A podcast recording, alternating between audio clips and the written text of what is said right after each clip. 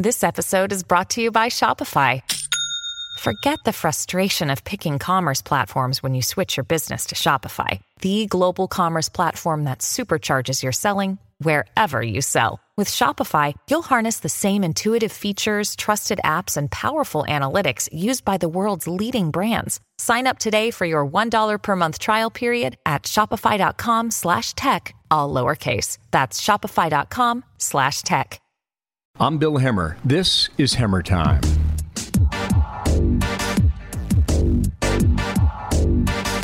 The timing for my guest today is perfect. It is a real honor to have His Eminence Timothy Cardinal Dolan as my guest. How are you doing today? Bill Hemmer, it's an honor to be with you. Thanks for the uh, invite so this Holy Week. We are in the residency of Yep. St. Patrick's Cathedral. You got it. In the heart of Midtown Manhattan. So we're just a step away from, we're a little bit closer, aren't we? We're, well, look, you're looking out my window here, and there's St. Patrick's Cathedral. We're close to the action. Yes, and it is the perfect time of year to spend this time with you because Easter's right around the corner. Yep. Thank You know- God. You know, and this idea was born out of an interview you and I did a month ago, and it was the death of Billy Graham. Remember? Yeah. And you came on to America's Newsroom, and um, uh, I said, uh, "What you give up for Lent?" And you said. I forget what I said. You asked me what I gave Oh, up. okay, And but- then I said booze. Uh-huh. And then you know what you said? I said, nice to meet you. Join No. the crowd. You said, "No wonder you look so miserable."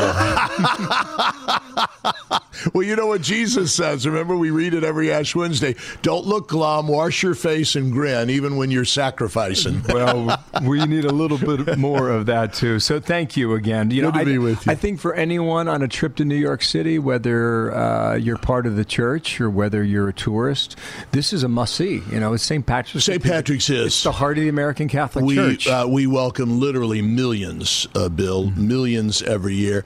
And what's what's interesting when you walk into St. Patrick's Cathedral, let's face it, a lot of people go there because it's a tourist attraction. But there's always an unmistakable atmosphere of prayer and reverence at St. Patrick's, and you'll see people move to prayer. They're just sitting there with their heads down. They maybe light a candle. You can see they're uh, they're in touch with the divine, and that's refreshing. Mm-hmm. I think the apex of the season is actually the sermon you give on Easter Sunday. Well, thank you. It's 11 a.m. at a 10:15 a.m. mass, right around 11 a.m. And we started. Uh, you just don't tell what time I end. Well, a, a lot of folks outside of New York may not realize it, but it's it's captured on television and um, it's it's broadcast. And I just wonder how much consideration you've given as of now to what your message will be this year. You do a lot. You know the great Fulton Sheen, who was that magnificent preacher in the 40s and 50s. He's, he used to say to us priests, he said, "Look, when you're talking about a sermon, it's got to it, it starts in your mind, all right, but then it has to move to the heart and soul." And then finally, it goes to the mouth. So, in my mind, I've been mulling over the Easter message. Well, really, for forty days of Lent, because you're right. Uh, Easter is Easter is the summit of everything we do and mean. The country is moving at a really Hmm. fast pace. Mm-hmm. I think about social media. I think about caffeine. I think about the news cycle. Sure. especially in my business. Sure. I mean, the headlines are just Sure. You can't keep up. at you every day, and you've got a president who communicates in his own unique way. Yeah. And I, I don't know if you've stopped to consider whether that has given us more time or perhaps less time to stop and reflect in our own lives Yeah. Today. The, I'm, I'm afraid it's the latter because I'm afraid the great temptation to distraction, uh, because of the quick pace of everything, because of the bad news that we hear, because of almost the machine gun like repetition of different problems and crises. Pope Francis has spoken about this as much as he praises technology and social communications and the news cycles. He says, Thank God we've got those because they can bring us together and keep us apprised. But he said the temptation is that we become distracted and that we become we become uh, reactive to these things. And he would suggest what I think you just uh, hinted at, Bill Hemmer, when he said we have we've always got to step back. We need a reflective posture, and that can really only come with some silence some silence, all right? That is in short supply, wouldn't you say?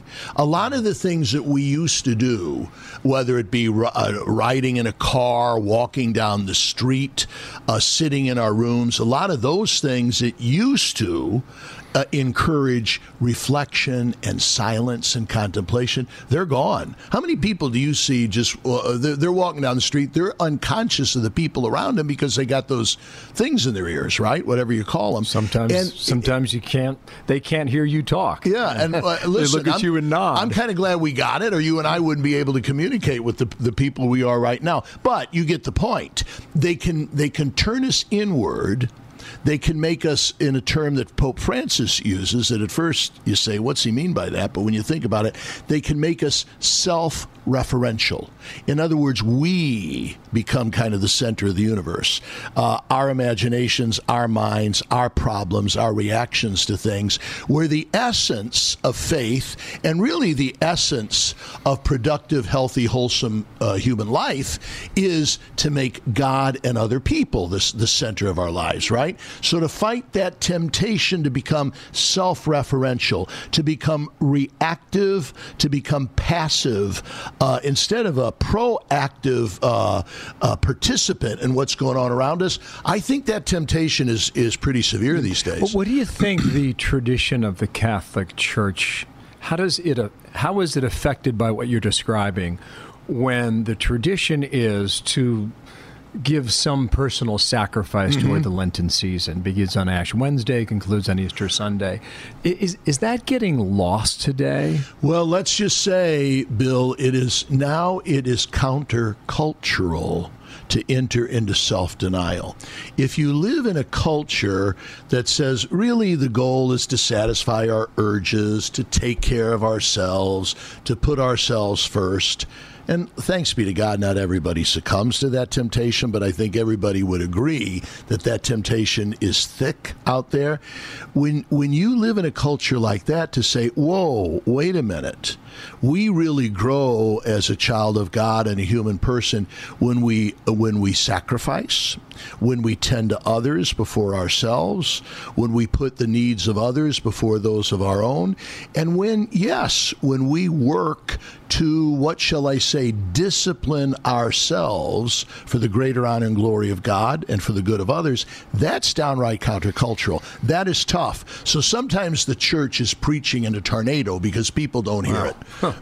You've used that line before. Have I? I no, you must have. That's, that's a great line. I think about social media today, you know, and um, there's there are countless distractions: Facebook, Twitter, Instagram, mm-hmm. Snapchat. Um, I wonder if that's made you more difficult to reach the faithful, or has it actually provided a different avenue of communication or contact? In one way, it can be more difficult because people are, almost seem to be allergic to being by themselves and allergic to silence. Okay, that's and, that, and that's not good. However, look, you got as the Italians say, we got to make gnocchi with the dough we got. This is the culture we got, so we got to use it, right? So what you and I are doing, thanks for giving me the opportunity. We've got to seize the tools at hand and let's use social communications to get the message out there. Because a podcast is probably in that same category too, because it's a new way of reaching people. Sure. For whatever idea. Sure. And, and darn it, we got to seize it. Uh, indeed.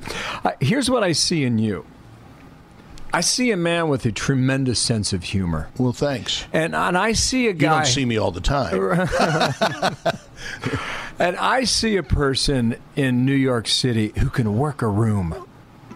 And I, you, you, know, you come from the Midwest, and you you have those two qualities that I think are, you know, part of it's innate, uh, but it gives you a talent and probably an advantage in a way. And I just wonder if that allows, does that enable you to reach people who you would not otherwise be able to reach? Well, first of all, thanks for saying that. I hope it's true. Uh, and secondly, thanks for saying if it is true, uh, a lot of that is innate. It's not a strategy. It's not like I say, Dolan, you're going into this room, you better meet everybody. You just sort of want to do it naturally. I guess I learned it from my dad, who was a very sociable, outgoing guy. He liked to make people feel hospitable. Uh, whenever we had a barbecue or a party on the block, it would usually be at the Dolan house, okay, because my dad was so inviting. So if I got it, I I inherited it. I, I can't really take credit for it. But but yeah, don't you think, Bill, when we listen to the gospel, don't you think that's how Jesus was? Okay, uh, he used his human nature to bring people to God. We got a part. Can I use Latin? Sure. as, lo- as long as you uh, can translate. know, we Catholics are fond of the word pontifex, which means bridge builder. We usually use it for the Pope. The anglicized would be the pontiff. We often call him the pontiff, but it actually it actually should apply for all of us. We all want to be uh, a pontifex. We all want to be a bridge builder we want to bring uh, we want to bring people closer to one another and build a bridge between humanity and God. That's my vocation as a pastor, as a priest. But in a way, I think we all we all have that. Uh, in that w- we should make it our business to help people feel comfortable, to help them feel at ease, to give them, I hope, um, a sense that uh, they're being listened to, they're being cherished, they're being respected. Boy, that's a challenge we all got, and I try my best to do it. I hope it succeeds sometimes. I, I say that because you're playing in a big field. Yeah. I mean, this is this is the town of Broadway shows. Mm-hmm. And this is the town that uh, gave birth to Donald Trump. and uh, th- this is a town that expects big things. And for a lot of my family members or friends who don't live here in the Northeast, um, I tell them how lucky the church is to have you we, thank you. because of your because you have those abilities to reach out and you can probably reach the flock in ways that others I hope so. Could you have been something about uh, two minutes ago? You spoke about the fact that I'm from the Midwest. So are you, by the way, Yes, right? Cincinnati, Do you Ohio. think some people quote? Uh, some people comment here in New York that they say, you know, you you Midwesterners seem to be a little bit more at ease or more natural. You're right here in New York because it's so big, because it's so bustling, because everybody's on the move. You kind of learn sometimes to be self-protective. You know, I better hurry up and get to where I'm going because God knows what I'm going to encounter on the street, a traffic jam or a, uh, even horrible uh, acts of violence or something that scare us.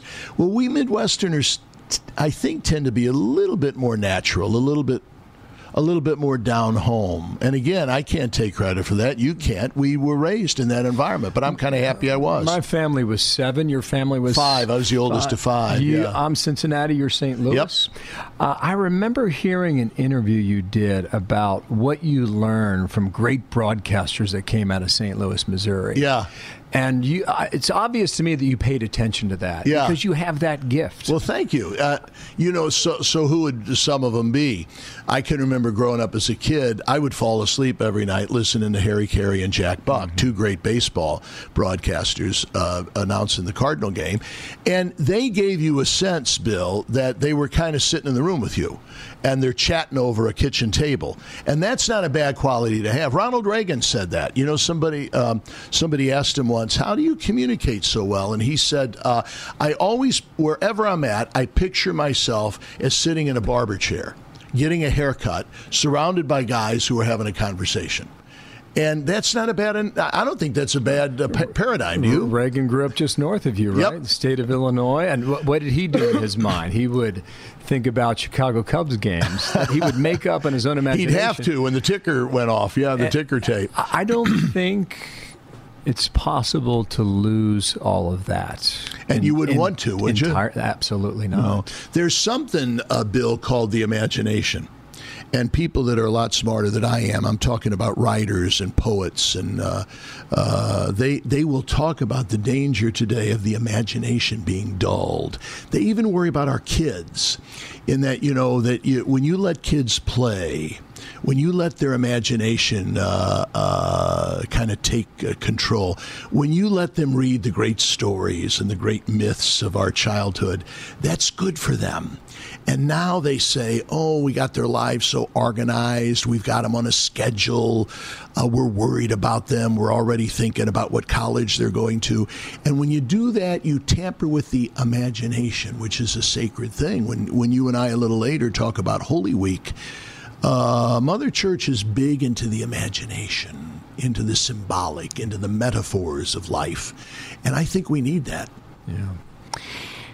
last week marked five years since Pope Francis. Yeah, was March elevated. twelfth.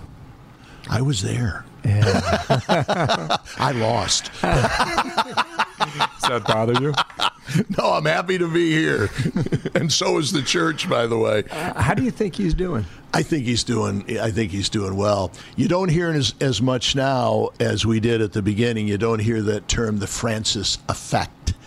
Uh, remember the first year or two, everybody, yourself included, spoke positively about the Francis effect. But I think it's with us, and I, I always, I always think, uh, how is this playing with the folks? So when I go, when I go to a diner, uh, when I'm riding the subway, when I uh, when I'm walking down the street and people might stop to chat, almost unfailingly, Bill, they will say to me, "Boy, we really love this Pope. We really love Pope Francis." And you, so they're not really talking about his teachings or any of the any of the reforms or changes he may have made they're speaking about his style that kind of gives a warmth and a humanity and an open door to the church. And I thank God for that. He's done it well. And I'm glad we still got the Francis effect with us. Benedict's still retired. Yep. Um, there was a story not too long ago that talked about Benedict advising Francis Yeah. in, in some capacity. I assume it to be true, right? Read about it in a newspaper. I think it is say? true. I, I, I think it is true. Very true. And I, I remember a story you told me several years ago, and I'll share that um, with your permission.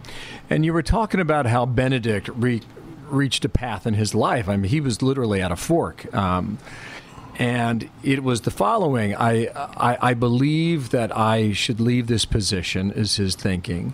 And I believe that someone else can serve the church better than I can in my capacity. And you framed it as between two goods. yeah. There wasn't a bad decision there, there wasn't a wrong decision. And you said, How would you like to face that, Bill? Being between two Yeah. goods. I, I thought it was it was a profound thought. Yeah, thanks. The, you know, yes, look, probably one of the greatest uh, challenges we have in life is to make decisions, okay? Now, you have, and a lot of people make bad decisions. When you face a decision, it could be between a good and an evil. That's a pretty easy decision. You choose the good. Now, it's a hard one to make sometimes, but at least the answer is clear. If you have to choose between two evils, well, that's not too hard either because you're thinking, I can't do either of them because you can never intentionally do good. The tough decision to make is between two goods, is between two goods. And Benedict, because you're referring to Pope Emeritus Benedict now, Benedict had two goods. Do I remain in this position that is classically understood to be for life? Uh, do I continue even in my fragile state to try my best to lead the church? That's a good. Or do I say, I'm not up to it anymore, and the church deserves a much more vigorous leader, and I can serve Jesus and his church best by stepping aside? Those are two goods. We know now it took him a while to make that decision, and he finally made the latter. And I admire him for it. That's remarkable stuff. How are you going to break fast? we do it traditionally in my family. You know, we figured that Lent ends on Holy Saturday. Oh, all right, are you cheating? So yeah, no, I, I think that's clear. See, Easter begins with the celebration of the Easter Vigil, which is Saturday night. All right, that's the So that's I- where we ring So the bells. my and all. twelve oh one p.m. Easter Sunday tradition, I can now I can move that up. Well, you're very bit. strict. you are you're kind of a, a rigorist, all right, Bill. I give you permission to move that up. well, I have to prove that to myself that I can get to the finish line, Maybe and I will. why. I'll invite you to open a beer together, okay, on Holy Saturday. Thank you so much. Listen, I do a thing here called 22 questions. Okie right? dokie. And it's kind of rapid fire. Sure. And so we all have Jason, our producer, cue the music, and I'll go through a bunch of these. Uh-huh. We'll see how this quick. is like the lightning round. yeah, exactly. Double Jeopardy. We'll see how or- quickly you answer them. All right. Okie dokie. Yeah, all right, here we go. Alex Trebek's in the other room. Uh, here we go. Number one. What is the first website you check in the morning? Uh, none. I'm a look. As much as I praise, as much as I praise social media, and I do, I'm illiterate when it comes to it. So I count on Joe Zwilling to bring me in. Uh-huh. The, he says you, you probably should look at this, this, this, this print out version. So I, I usually I turn to John Allen. Are you familiar with John? Abs- He's been on Fox before. Absolutely. I find him unfailingly perceptive when it comes to reporting the news of the Church Universal. So usually he'd be one of yeah, them. John Allen works out of Rome. He's fantastic yeah. too. Do you? I, I guess the next question then is null and void. Do you have a favorite app? What are they? On iPhone. Again, I count on Joe on You Joe to me. get them to me. I have one from what I hear. I uh. didn't know Joe will often say, "Let's do an app here," and I'll say, "Okay, let's Joe's do it." Joe's it Willing, my communications director here in the Archdiocese of New York. So then, your favorite thing to do on the weekend? Well, you know, look, Bill, for us, the weekends would be busy. A lot of people tease, say, yeah, you guys are off from Monday through Friday, and then you work on the weekends. That, that's not true, but the weekends are very busy for us. So usually Saturday morning can be sort of uh, calm. But starting at noon on Saturday, I'd usually be at parishes or visit some events that are going on in the uh, Archdiocese. Saturday night, I'm al- almost always at a parish. Sunday morning, I got St. Patrick's. Sunday afternoon, I got a, a mass in a parish. So weekends are heavy. If you're asking me, if you rephrase that as what I like to do in downtime, I love to walk, and I love to walk in this city. And I mean not stroll, I mean a good brisk Yeah. exercise, which I need. I love to read. Uh, I, I've got a stack of books uh, uh, next door in my sitting room that, that I just love getting into. I like to catch up on phone calls, especially family and friends. Those are things I like to do in downtime. So much for lightning round, huh? That didn't go too fast. That's good. All right, here we go. What's the coolest thing in your house?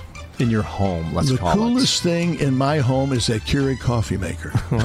What's the coolest thing in your office? the coolest thing in my office is this uh, this cutter here for the cigars.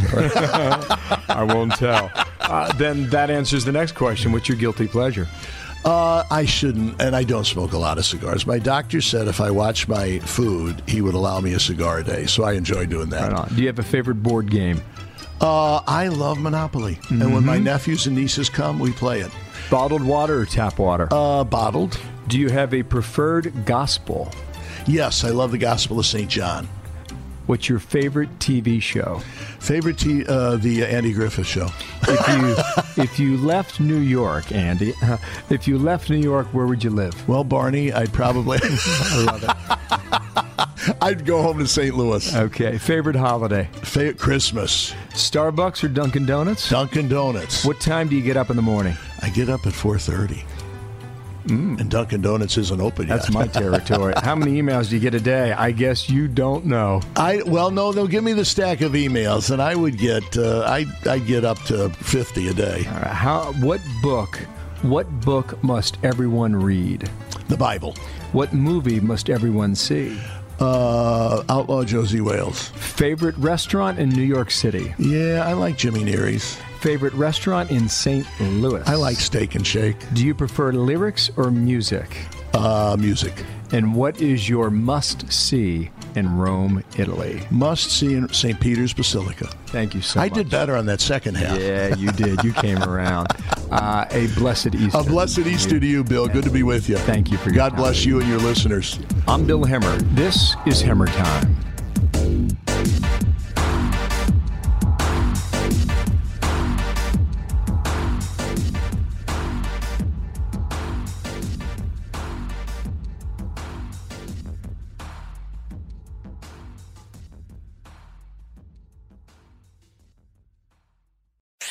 Fox News Podcasts Network. In these ever changing times, you can rely on Fox News for hourly updates for the very latest news and information on your time. Listen and download now at foxnewspodcast.com or wherever you get your favorite podcasts.